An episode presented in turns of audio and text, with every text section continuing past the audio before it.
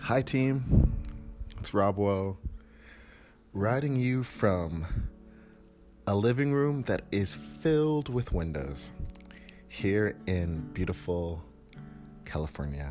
I am so lucky that my problems today include waking up at 4 a.m. to watch my soccer team, Leicester City, get destroyed. I'm lucky that I've got a week ahead with no sleeping bag in the woods of California and Oregon.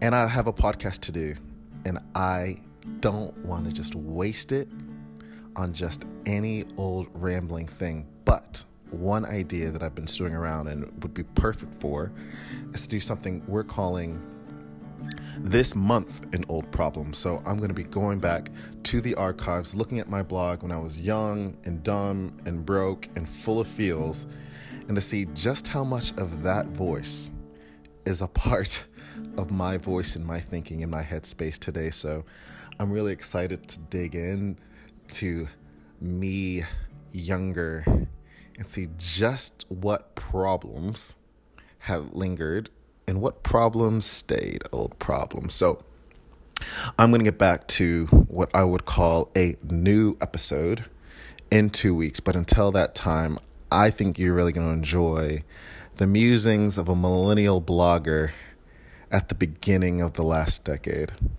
So I promise you, when I read this, I will not edit a single word. I will not edit for grammar. I will not edit for content. I'm going to leave it as is, which I'm not crazy about because maybe young Robert was honest Robert, but I aspire to be an elegant writer, but I cannot be elegant because I'm not editing this. I'm just leaving it as is, and we are going to sit through all of the secondhand embarrassment together. So, wherever you are, thank you for being a part of my morning and thank you for letting my stories be a part of your life whenever you listen to this. Until next time, this is an episode of the podcast New Problems, the spiritual gift of encouragement. October 4th, 2013. The music was loud, and saying hello or anything would have been silly. But we knew. So we didn't say anything and just danced. We looked into each other's eyes as if we were revealing a secret to each other. We'd been clamoring to discover all night long. We'll run where lights can't chase us. I will never let you go. There, on the Hudson River's Pier 84, with strobe lights crackling and young bodies jaggering under an inviting summer sunset, was a silent understanding between us. We were going to give this moment everything our bodies could give each other alongside the other. And then the next song started playing, and I walked away. Without so much as a goodbye or a handshake or a kiss on the cheek, I hopped to a nearby railing where I could flail my arms playing the air keyboard, alone. I didn't feel guilty. She could have been lying to me just as I could have been lying to her. I ended the pretense and let her go when the song ended. We weren't going to go anywhere. We just needed someone for the four or so minutes Zedd dictated. I hope she saw it that way. Which is not to say I haven't fallen in love on the dance floor before. There was that time at Black Cat Pussycat. West 4th, as places go, tend to bring out Brooklynites who secretly fantasize about rooftops and meatpacking. I enjoy it. There she was. She was my kind of woman in every way I'd want her to be soft, tall, curly haired, with skin as if every color surrounding the Mediterranean had been jumbled up and put into one gloriously tan shade. Genuinely interested in dancing and good enough to not feel self conscious about it. She was with good looking, fashion forward types. The, t- the kinds who wear glasses, even though they probably don't need glasses, but it makes them look like Kid Cudi. They weren't dancing. So this woman danced with me. This was three years ago when my motto, don't be the best dancer, be the dancer having the most fun, was in full effect. There would be no reason to dance with me unless this motto inspired you. She liked dancing, which means she was fun. When the night was over, we hugged and I learned my lesson don't get attached which is not an easy lesson to learn for months after. If given the chance, I'd go back to that spot just for the possibility to see my favorite dancer. A teacher once told our class how a part of our soul leaves us with every new sexual partner. I can't confirm or deny that. But on the dance floor, without question. Three weeks ago, the legendary Questlove spun above the sprawling dance floor below. He knew his audience. Just because Michael Jackson is a can't miss play doesn't mean it can be played anytime. But once the free sponsored booze took played and we'd all shaken enough limbs to not feel crowded about it, I gravitated toward a pretty girl and we danced.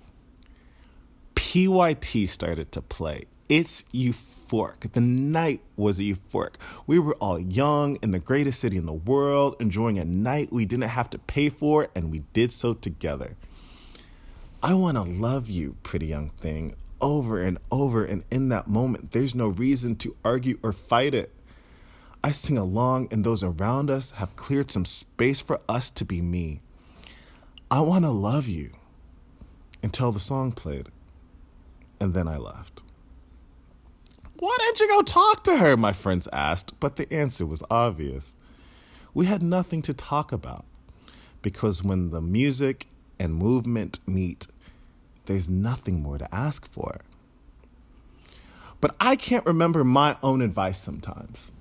I found myself on a rooftop at Meatpacking Sunday. I was working, promoting a bullshit dating application to a Saturday afternoon crowd unwilling to let Sunday night go. There were Russians, uninterested in online dating, and the unconfident types who used to it. They explained that they get hit on all the time. I didn't doubt it. Inga and Eva. They were Russian in all the ways one would expect a Russian to be coldly beautiful, abrasively direct. In the years I've spent patroning such places, they were the kinds I wouldn't ever speak to. They were the kinds of women who were skinny and waited for someone else to buy the drinks. I know my demographic. Inga and Eva weren't it.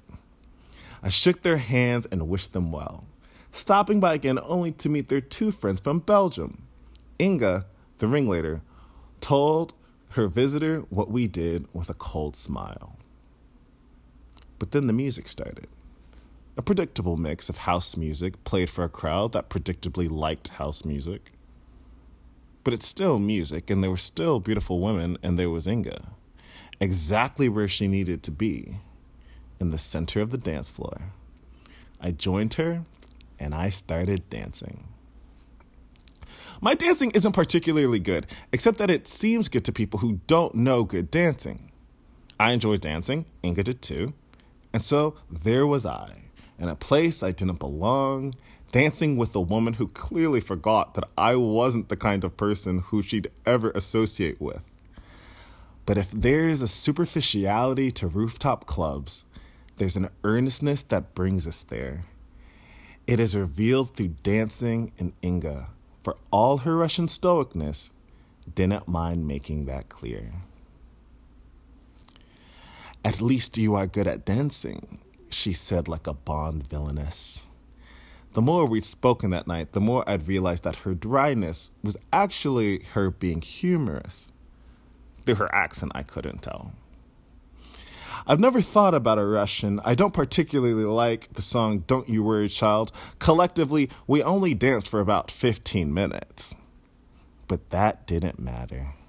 I left sooner than she or I seemed to have wanted. I kissed her on the cheek and told her I'd write a story about her. She asked me what I'd call it. I said, I didn't know. That was a lie.